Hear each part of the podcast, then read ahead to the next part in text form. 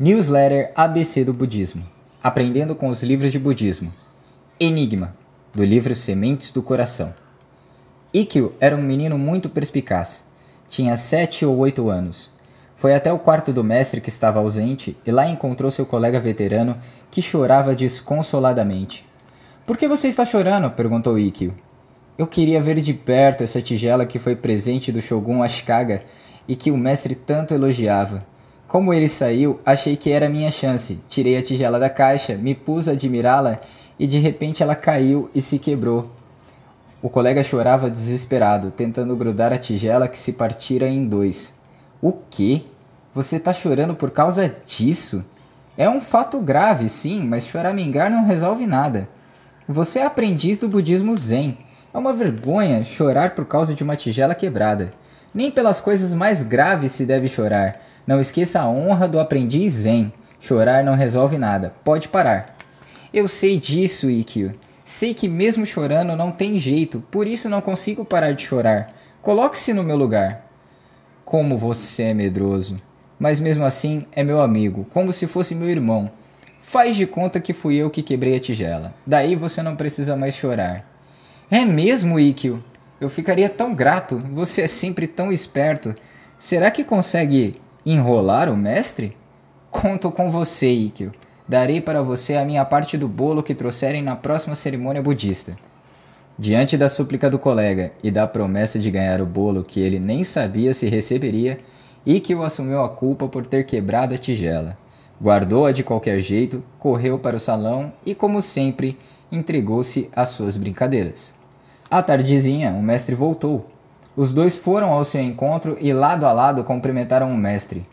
Olá, Ikkyo, fazendo travessuras como sempre? perguntou o mestre bem-humorado. De jeito nenhum, mestre. Hoje nem tive tempo de fazer travessuras. Fiquei o dia todo meditando, tentando resolver um enigma. O quê? Você fazendo meditação? É meio suspeito, aposto que estava dormindo. Não estava não, mestre. Fiquei concentrado na meditação, mas o enigma é tão difícil que eu ainda não consegui resolver. Então me diga, qual é essa questão difícil? É um enigma da vida e da morte. Fiquei pensando, será que todo mundo tem de morrer? Ou será que existe alguém imortal? Hum, o enigma da vida e da morte. Então, Ikkyo, conseguiu resolver o enigma? Pois é, ainda não consegui. Não conseguiu? Você é muito esperto, mas não passa de uma criança. Ouça bem, quero que fique bem claro de uma vez por todas: quem vive com certeza morrerá. Assim ensinou o Buda Sakyamuni.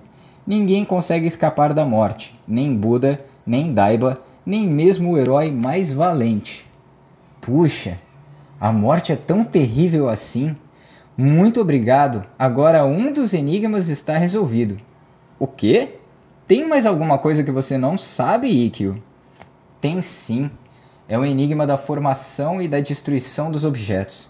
Será que os objetos que existem neste mundo sempre quebram ou há coisas que jamais se quebram? Hum, você é um menino inteligente, mas ainda é uma criança. Ficou pensando numa coisa tão banal? Vou explicar. Tudo que existe neste mundo um dia com certeza vai se desfazer. Preste atenção. Buda Sakyamuni ensinou que esse é o princípio da formação e da destruição. Mas, mestre, mesmo tomando todo o cuidado com um objeto que é muito precioso, ele pode se quebrar? Exatamente.